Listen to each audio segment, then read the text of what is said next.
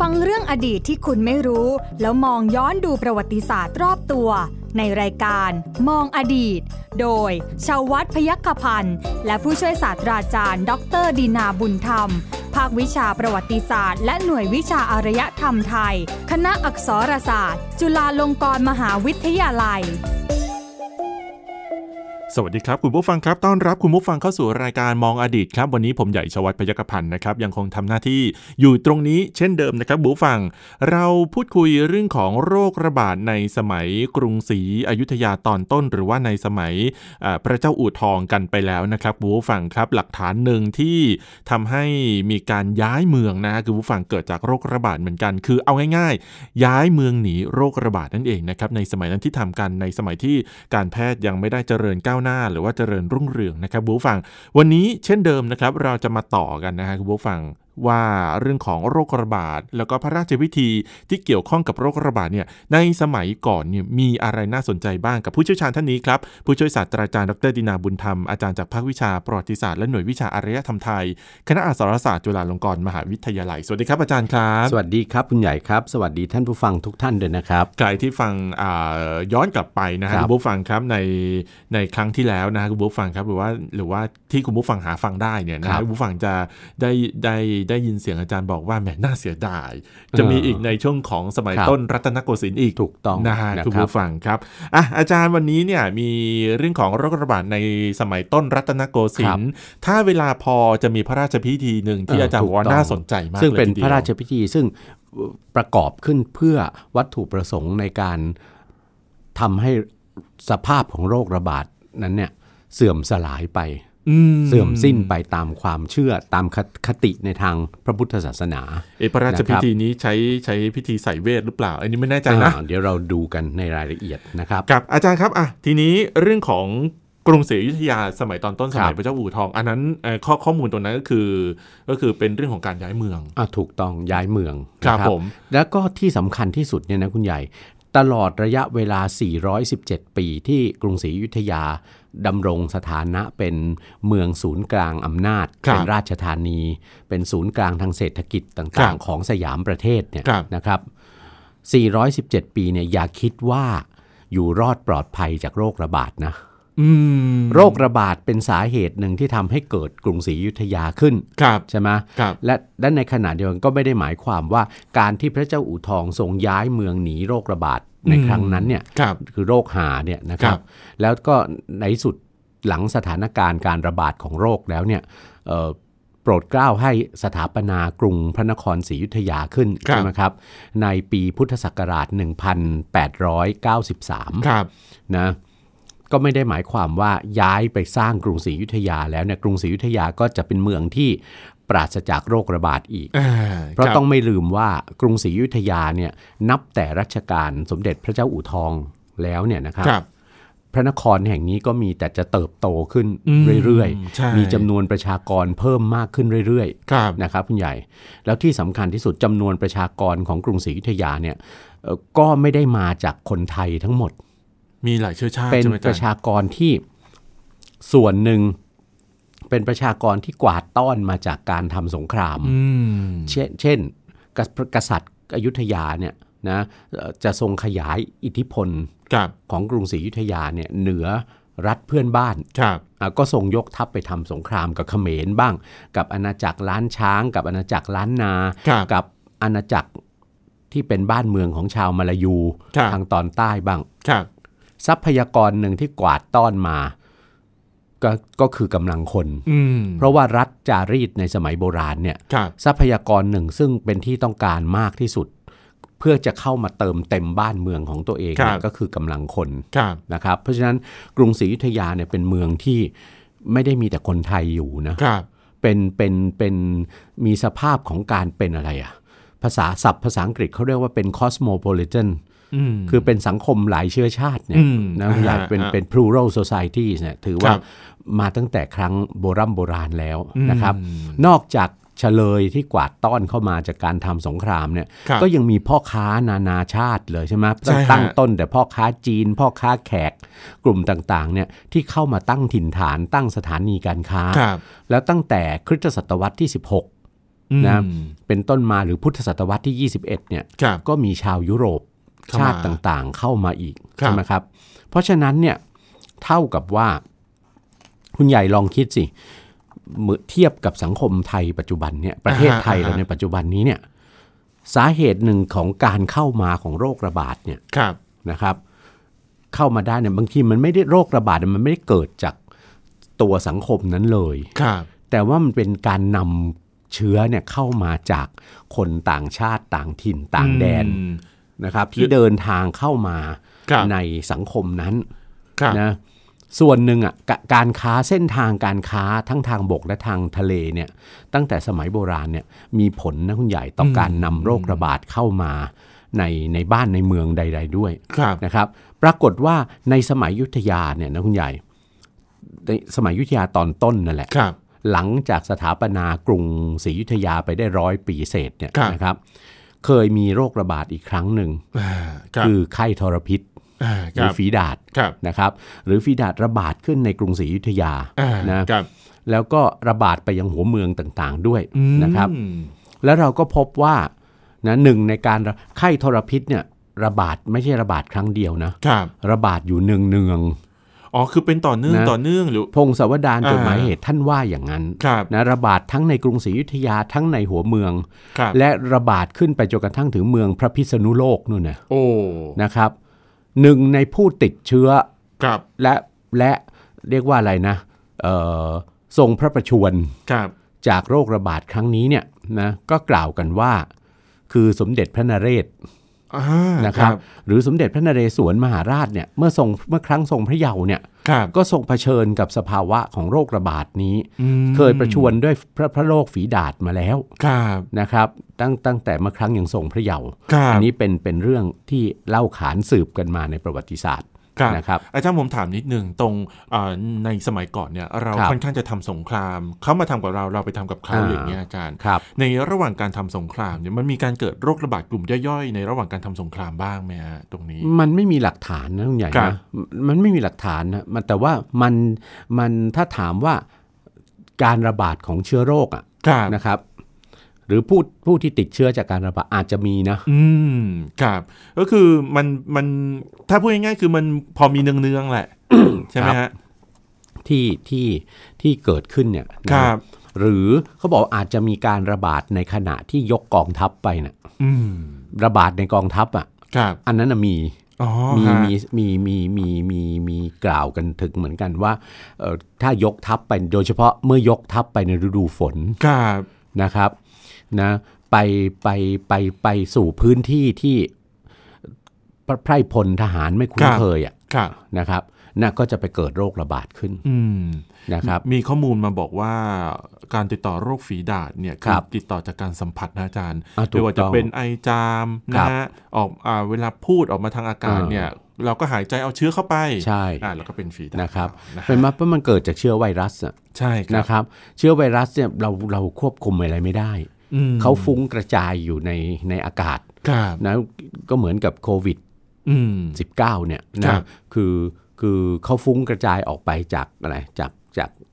ละอองของอะไรเอ่อไอจามของเราเนี่ยแหละไอจามของเราแต่ว่าลองไฟของเราแม้ว่าทางการแพทย์จะยืนยันว่า เมื่อเขาฟุ้งกระจายไปแล้วเขาอยู่ได้ไม่เกินเท่าเท่าไหร่ระนะยะระยะระยะหหนึ่นึ่งงอะอะอ่าซึ่งไม่นานด้วย ครับนะแล้วโดยเฉพาะยิ่งอยู่ในในภายใต้สายลมและแสงแดด และความร้อนและความร้อนบ้เขาก็เขาก็จะอยู่ได้ไม่นานครับแต่ว่าผมทางที่ดีที่สุดก็คือ คือหาอะไรปิดปากปิดจมูกไว้สวมหน้านะครักาบกอนามัยเขาไว้อ่านะฮะนะทีนี้ในสมัยกรุงรัตนโกสินทร์เนี่ยคุณครับใหญ่ นะครับการระบาดใหญ่อย่างที่เรียนไปแล้วนะครับครัในบรายการตอนที่แล้วเนี่ยครับนะมีการระบาดใหญ่ของอหิวาตกโรคอืมเกิดขึ้นในปีพุทธศักราช 2363 นะครับครับในรัชกาลพระบาทสมเด็จพระพุทธเลิศล่านภาลัย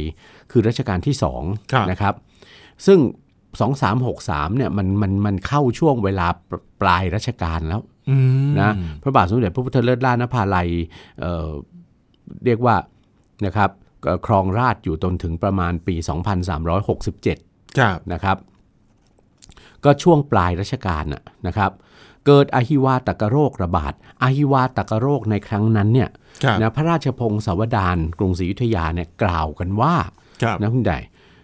ระบาดไม่ได้ระต้นตอของการระบาดเนี่ยครับไม่ได้อยู่ในสังคมไทยเลยอ้าวไม่ได้อยู่ในกรุงเทพไม่ได้อยู่ในเมืองไทยด้วย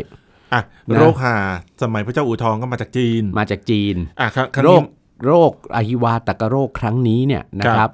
นะพงศาวดารบอกระบาดมาแต่เมืองใหม่ อืมที่ไหนเมืองล่ะใหม่นี่คือเมืองอะไร เมืองใหม่เนี่ยคือคำที่คนไทยใช้เรียกเกาะสิงคโปร์อ่านะคครัรับ บ ใช้เรียกเกาะสิงคโปร์ครับ นะสิงคโปร์เวลานั้นเกิดขึ้นแล้วครับนะครับสิงคโปร์ตั้งขึ้นในราวปีคริสตศักราช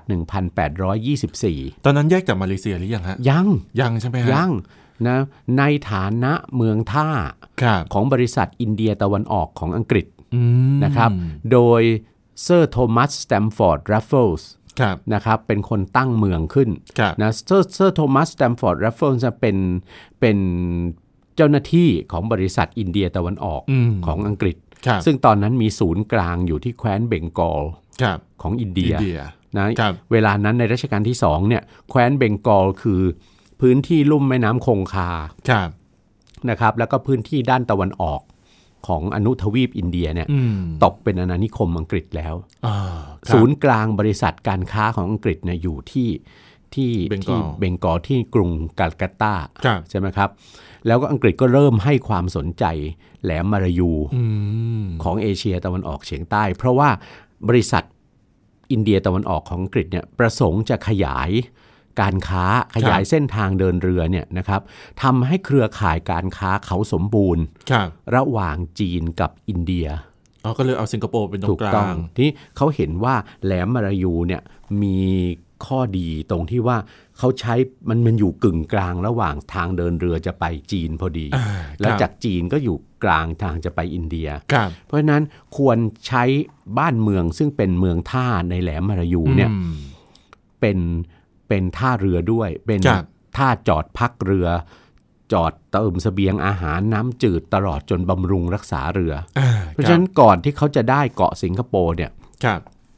เขาขอเช่าเกาะปีนังเรียบร้อยแล้วอืมนะจากสุลต่านแห่งรัฐเคดะหรืคอรับไซบุรีครับซึ่งเวลานั้นสุลต่านพระองค์นี้เนี่ยอืมยอมรับฐานะความเป็นประเทศราช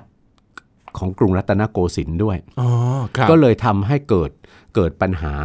นะเอ่อขัดข้องกันนิดหน่อยระหว่างรัฐบาลที่กรุงเทพครับกับบริษัทอินเดียตะวันออกอ่า ของอังกฤษแต่บริษัทอินเดียตะวันออกของอังกฤษเนี่ยเขาก็ฉลาดพอในเวลานั้นอืมนะเขาก็ส่งส่งเจ้าหน้าที่คนสำคัญของเขาคือกัปตันฟรานซิสไลท์นะครับซึ่งหรือท่านได้บรรดาศักดิ์เป็นพระยาราชกัปปิตันอ่าครับนะมาตั้งแต่แผ่นดินสมเด็จพระเจ้ากรุงธนบุรีแล้วครับเพราะว่ากัปตันฟรานซิสไลท์เนี่ย เผอิญเผอิญท่านมีภรรยาเป็นคนไทยอืมเป็นสาวชาวภูเก็ตครับท่านก็เลยทำมาหากินค้าดีบุกเนี่ยอืมกับเกาะจะจะกับเกาะภูเก็ตครับนะแล้วท่านก็ท่านก็มามามามามาเปิดเมืองท่าให้อังกฤษครั้งแรกเลยที่ปีนังครับเพราะฉะนั้น แล้วอีกอย่างหนึ่งท่านเอาปืนคาบศิลาเข้าไปถวายสมเด็จพระเจ้ากรุงธนบุรีครับพันกระบอกนะโอ้เลยได้รับพระราชทาน ซึ่งเป็นยุทธปัจจัยสำคัญใช่ไหมคเวรับลานั้นใช่ครับท่านก็เลยได้รับพระราชทานบรรดาศักดิ์เป็นพระยาราชกัปปิตันอืมนี่ในรัชกาลที่หนึ่งเนี่ยครับนะบริษัท อินเดียตะวันออกของอังกฤษเนี่ยก็เลยส่งพระยาราชกัปปิตันฟรานซิสไลท์เนี่ยเข้ามาเป็นทูตอีกครั้งหนึ่งครับมาเจรจาเรื่องเรื่องเรื่องที่สุลต่านแห่งรัฐเคดะ ซึ่งเป็นเป็นประเทศราชของสยามเนี่ยยอมให้อังกฤษเช่าเกาะปีนังครับอะแต่ต่อมาอังกฤษมองเห็นว่าปีนังเกาะเดียวไม่พอหรอกนะครับมีเกาะสำคัญปลายแหลมมลายูอยู่ในในช่องแคบมาลากาเนี่ยครับคือสิงคโปสิงคโปร์ร์เพราะฉะนั้นก็เปิด นะในรัชกาลที่สองเนี่ยก็เปิดสิงคโปร์เป็นเมืองท่า แล้วก็ประสบความสำเร็จมีเรือสินค้าเข้ามาจอดนะเมืองโตขึ้นอย่างรวดเร็วครับเราก็เรียกกันว่าเมืองใหม่ครับเขาบอกว่าอาฮิวาตากโรคเนี่ยเกิดขึ้นครั้งแรกเนี่ยที่เมืองใหม่เนี่ยอืมแล้วก็ระบาดไปยังปีนังอืมระบาดมายังหัวเมืองปักใต้ครับของเราแล้วในที่สุดก็เข้ามายังกรุงเทพคือค่อยนะครับๆระบาดขึ้นถูมากต้องนะครับค่ครัอยบๆระบาดขึ้นมา ก็ปรากฏว่า ระบาดไปทั่วพระนครเลยนะครับ ในครั้งนั้นผู้คนล้มตายเป็นจำนวนมากครับมีผู้คนล้มตายทุกวันนะคุณใหญ่อ๋อจนกระทั่งเอาศพไปก่ายกองอยู่ที่วัดสะเกตครับซึ่งเป็นวัดสำหรับทำศพอะอยู่นอกกำแพงพระนครใช่ไหมตั้งแต่สมัยแรกสร้างกรุงเทพนะครับศพนากายกองกันเป็นร้อยเป็นพันศพนะแล้วก็มีมีแรงอะ มีอีแรงมีนกแรงอะนะครับลงมาจิกกินกันอย่างสบายนะเป็นที่สังเวชสลดใจนะของประชาชนชาวพระนครมากเขาบอกแม้แต่ในในลำคลองในแม่น้ำเจ้าพระยาเนี่ยศพคนตายอะก็เรียกว่าลอยลอยกันเต็ม คือเก็บกันไม่ทันอะ แล้วก็ที่สำคัญที่สุดคือ น้ำในแม่น้ำเนี่ยบริโภคไม่ได้เลยถูกไหม ณตอนนั้นเลยณเวลานั้น เพราะว่าเนี่ยคนตายกันมากมายก่ายกองขนาดนั้นถึงถึงขั้นฝังไม่ทันเลย ฝังไม่ทันเผาไม่ทันอะก็ก่ายกองกันอยู่อย่างนั้นเป็นที่สลดสังเวชนะครับ จนกระทั่งวัดสเกตเนี่ยซึ่งซึ่งเดิมเขาก็เป็นป่าช้าสำหรับปรงศพอยู่แล้วเนี่ยนะมีแรงมาจากทั่วทุกสารทิศเนี่ยมามากินศพอะจนกระทั่งเกิดสำนวนว่าแรงวัดสเกตอ่าครับใช่ไหมครับ ตั้งแต่ครั้งนั้นเนี่ยนะ พระบาทสมเด็จพระพุทธเลิศล้านภาลัยก็สลดพระไทยมากนะครับ เพราะว่าจริง ๆ แล้วเนี่ยศพเนี่ยนะที่ถูกเอามาทิ้งไว้เนี่ยนะศพราษฎรทั้งชายหญิงที่ถูกเอามาทิ้งไว้เนี่ยไม่ได้มีกายกองกันอยู่แต่เฉพาะที่วัดสเกตนะวัดที่ใช้เป็นที่ปรงศพอะของของชาวพระนครในสมัยนั้นเนี่ย เช่น วัดบางลำพู หรือปัจจุบันคือวัดสังเวชวิชยารามที่บางลำพูเนี่ยนะครับ วัดบพิษพิมุก วัดปทุมคงคานะครับกายกันเหมือนกายกองกันเหมือนกองฟืนเลยนี่ในพงพระราชพงศาวดารบอก ที่เผาเสียก็มากกว่ามากนะครับ ไปจนกระทั่งถึงมีศพลอยในแม่น้ำลำคลอง เกลื่อนกลาดไปทุกแห่ง แม้แต่พระสงฆ์ก็หนีออกจากวัดเออนะครับรบพระสงฆ์ยังต้องหนีออกจากวัดเลยครับพระสงฆ์ต้องหนีออกจากวัดคฤหัสถ์ก็หนีออกจากบ้านน่ะ เห็นไหมคุณใหญ่ นี่คือวิธีปฏิกิริยาของคนเราละพอมีโรคระบาดปุ๊บต้องทิ้งบ้านแล้วคือมากขนาดนั้นต้องทิ้งอันนี้เป็นปฏิกิริยาที่เกิดขึ้นทันทีแล้วตั้งแต่โบราณโบราณมาแล้วจนเกินความควบคุมแล้วเนี่ย จะต้องหนีละหนีหนีออกไปจากที่ระบาดใช่ไหมครับนะ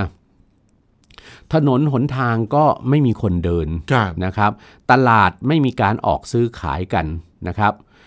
ราษฎรที่ไม่ได้เป็นโรคไม่ได้เจ็บป่วย ต่างพากันกินแต่ปลาแห้งพริกแห้งกับเกลือเท่านั้นนะน้ำในแม่น้ำก็กินไม่ได้ ด้วยอาเกียนไปด้วยซากศพ อาเกียนคือกายกองคือมากมายไปด้วยซากศพนะครับนะเพราะฉะนั้นเนี่ยพระบาทสมเด็จพระพุทธเลิศล่านภาลัยเนี่ยทรงสลดสังเวชพระไทยมากกับกับเหตุการณ์ครั้งนี้ นะครับนี้ในทางพระพุทธศาสนาเนี่ยก็โปรดทรงพระกรุณาโปรดเกล้าให้ตั้งการพระราชพิธีขึ้นนะในในครั้งนั้น เพราะว่าด้วยทรงปรึกษาสมเด็จพระสังฆราชในเวลานั้นเนี่ยสมเด็จพระสังฆราชถวายพระพรว่าในครั้งพุทธกาลสมเด็จพระสัมมาสัมพุทธเจ้าเองก็เคยทรงทรงระงับ ภัยจากโรคระบาดเนี่ยแล้วก็ภัยจากการที่มหาชนล้มตายกันจากโรคระบาดเนี่ยที่เมืองเวสาลีนะครับสำเร็จมาแล้วโดยให้ประชุมพระอรหันตสาวกเนี่ยสวดคาถาบทหนึ่งที่เรียกว่าคาถารัตนสูตรใช่ไหมครับ เพื่อระงับภัยจากโรคระบาดอะไรต่างๆ เหล่านั้น อันนั้นเป็นตำนานเล่าขานกันมาในพระพุทธศาสนา ในยะเดียวกันนะพระบาทสมเด็จพระเจ้าอยู่หัวรัชกาลที่สองเนี่ยก็ทรงพระกรุณาโปรดเกล้า ให้ตั้งการพระราชพิธีขึ้นในวัดพระศรีรัตนศาสดาราม และพระที่นั่งดุสิตมหาปราสาทในพระบรมมหาราชวังนะครับเรียกว่าพระราชพิธีอาพาธพินาศอาพาธคือโรคภัยไข้เจ็บต่างๆ พินาศคือความ สูญสิ้นไปใช่ไหมใช่ครับอันนั้นก็ชื่อพระราชพิธีก็ตรงกับวัตถุประสงค์ คือเป็นพระราชพิธีเพื่อระงงับโรคระบาดในครั้งนั้นนะครับ โปรดเกล้าให้อัญเชิญพระพุทธมหามณีรัตนปฏิมากร หรือพระแก้วมรกตเนี่ยนะครับ ออกจากที่ประดิษฐานในพระอุโบสถเป็นครั้งแรก แล้วก็แห่เข้ากระบวนแห่เนี่ยรอบพระนคร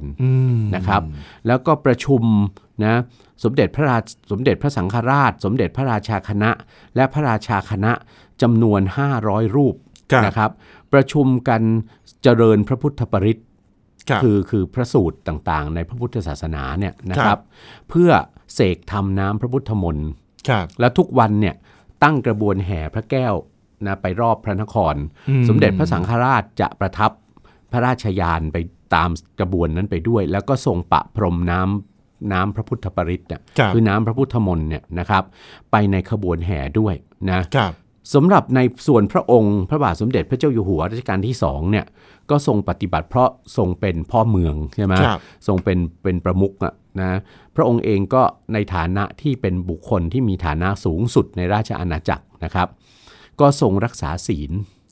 นะทรงรักษาศีลอยู่แต่ในพระราชวังนะครับ พระราชทาน พระราชทรัพย์ นะคือเงินเนี่ยนะครับซื้อชีวิตสัตว์สี่เท้าสองเท้าปลาต่างๆเนี่ยปล่อยนะปล่อยปล่อยเป็นพระราชกุศลนะครับรบโปรดเกล้าให้ปล่อยนักโทษออกจากคุกนะครับ ห้ามราษฎรทำปานาติบาตคือฆ่าสัตว์นะครับนะแล้วก็ต่างๆเหล่านี้เนี่ยและที่สำคัญที่สุด พระราชทานพระบรมราชานุญาตให้บรรดาทหารนะที่มาเข้า เข้าเข้าเวรประจำรักษาพระบรมมหาราชวังเนี่ยนะครับ ลดจำนวนลง แล้วให้เหลือน้อยที่สุดอะ่ะและให้เขาผลัดเวรกัน แล้วที่เหลือเนี่ยให้เขากลับบ้านไปอยู่กับครอบครัวโดยมีพระราชดำริว่าสัตว์ทั้งหลายเนี่ย ถึงเวลาเนี่ยหายนะภัยมาถึงตัวแล้วเนี่ย ทุกคนต้องรักชีวิตกันทั้งนั้น ก็ให้กลับไปอยู่กับบ้านกับครอบครัว แล้วก็ไม่ให้ราษฎรออกมาจากบ้านใช่ไหมเพื่อให้เก็บตัวอยู่ ที่บ้าน สอดคล้องกับสมัยนี้เลยก็ในยะเดียวกันนะคุณใหญ่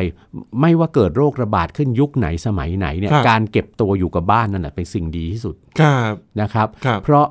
ไม่ว่าจะเราจะเป็นผู้รับเชื้อหรือเราไม่ใช่ผู้รับเชื้อเนี่ยนะการเก็บตัวอยู่กับบ้านอะมันมีผลดีคืออย่างน้อยถ้าคนคนนั้นคือผู้รับเชื้ออยู่ในตัว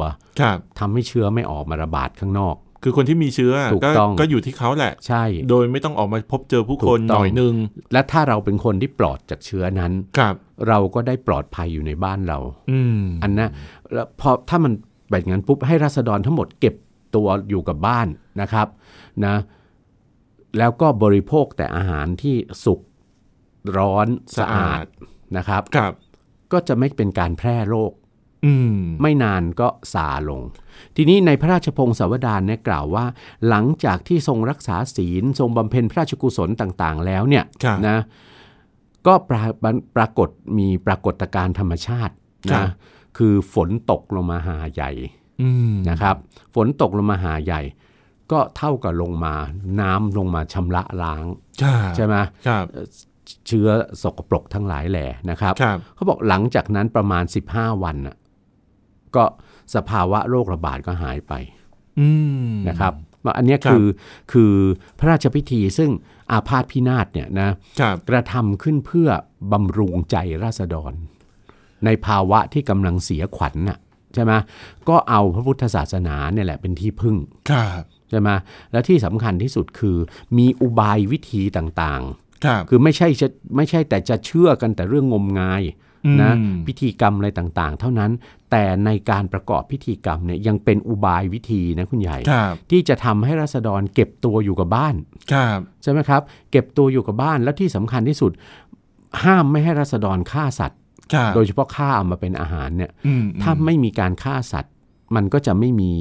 คือการฆ่าสัตว์เนี่ยคุณใหญ่เขาจะมาโดยเฉพาะเชือดสัตว์เป็นอาหารเนี่ย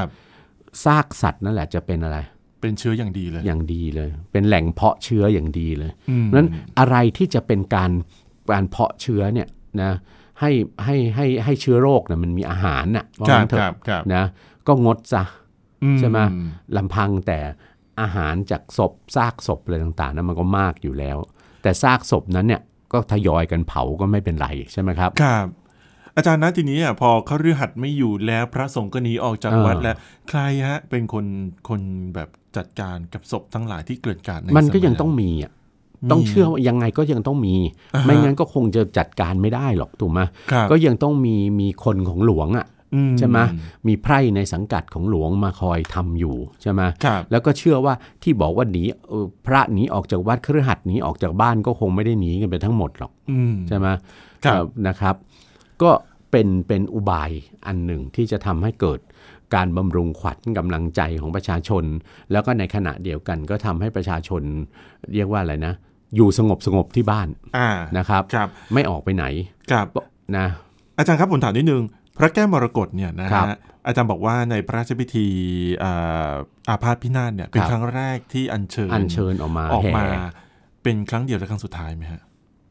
ก็ไม่นะ ไม่ใช่ไหมคืออันที่จริงแล้วพระพุทธมหามณีรัตนปฏิมากรหรือพระแก้วมรกตเนี่ยในรัชกาลที่หนึ่งเนี่ยครับเมื่อเชิญเข้ามาประดิษฐานในพระอุโบสถวัดพระแก้วแล้วเนี่ยครับนะประดิษฐานอยู่บนบุษบกแล้วเนี่ยนะครับ แล้วในรัชกาลที่สามเนี่ยครับทรงทรงทรงเพิ่มทรงเพิ่มชั้นของฐานอืมหนุนให้บุษบกสูงสง่าครับอย่างที่เห็นอยู่ในทุกวัดนี้ครัไปบแล้วเนี่ยนะครับ ก็ไม่ใช่ว่าไม่เคยไม่เคยจะได้อัญเชิญ ลงจากบุษบุษบบกกที่ประดิษฐานอีกนะครับ ในรัชกาลที่ครับ5เมื่อเกิดเพลิงไหม้ในวัดพระศรีรัตนศาสดารามอืมคือไหม้ปราสาทพระเทพบิดรน่ะข้างๆอะนะฮะข้างๆอะนะครับครับด้วยสาเหตุจากตอนนั้นบูรณะวัดพระแก้วครับนะเพื่อสมสมโพธิพระนครร้อยปีอืมหรืออะไรสักอย่างเนี่ยปรากฏว่าเอ่อ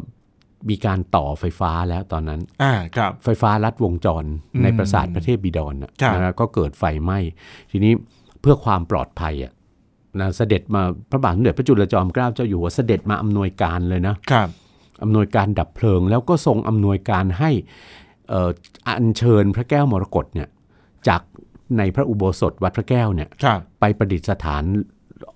พื่อความปลอดภัยก่อนในพระที่นั่งอมรินทร์วินิจฉัยอืมในพระบรมมหาราชวัง ซึ่งอยู่ห่างไกลออกไปครับนะครับ อันนั้นน่ะเป็นอีกครั้งหนึ่งที่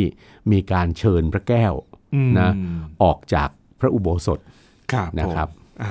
นะฮะคุณผู้ฟังครับอะได้เรียนรู้กันแล้วนะคุณผู้ฟังครับแล้วก็ได้ทราบกันแล้วนะว่าพระราชพิธีนี้เนี่ยมีความเป็นมาอย่างไร แล้วก็ทำอะไรกันบ้าง แล้วก็ในสมัยรัชกาลที่ 2 ปลายครับรัชกาลที่2เนี่ยนะฮะการควบคุมโรคระบาดไม่ค่อยแตกต่างจากปัจจุบันเลย ถูกต้องนะฮะหลักสำคัญคือ ให้คนออกจากบ้านนะน้อยที่สุด ใช่ครับนะครับ แล้วก็อย่างที่ว่ากินร้อนช้อนกลางล้างถูกต้มืองอหรือว่านะครับอะไรก็แล้วแต่ที่ช่วยสกัดโรคระบาดได้เนี่ยในรัชกาลใช่ที่สองเนี่ยนะฮะคุณผู้ฟังก็ปฏิบัติเหมืก็อนปกันฏิบัติแล้วหมือนเพียงกันแต่จะเป็นลักษณะคล้ายๆกลอุบายหน่ถูกอยต้องนะครับๆครับผมแล้วเอาเอางานพระราชพิธีเนี่ยมานำเอาพิธีกรรมทางศาสนาเนี่ยอ่ามานครัำบแล้วจากนั้นก็ให้ทุกคนยึดหลักปฏิบัติส่วนตัวครับใช่ไหมครับ ในครัวเรือนของตัวเองครับผมนะครับเอาละฮะเรื่องนี้ก็สนุกสนานกันนะฮะคุณผู้ฟังครับแล้วก็ได้ความรู้กันด้วยนะฮะอะวันนี้หมดเวลาแล้วนะฮะขอบคุณสำหรับการติดตามรับฟังนะครับ ผู้ช่วยศาสตราจารย์ดรดินาบุญธรรม และผมใหญ่ชวัฒน์ปยกพันธ์ลาคุณผู้ฟังไปก่อนนะครับ สวัสดีครับ สวัสดีครับ ติดตามรับฟังรายการย้อนหลังได้ที่เว็บไซต์และแอปพลิเคชันไทย PBS Radio ไทย PBS ดิจิทัล Radio วิทยุข่าวสารสาระ เพื่อสาธารณะและสังคม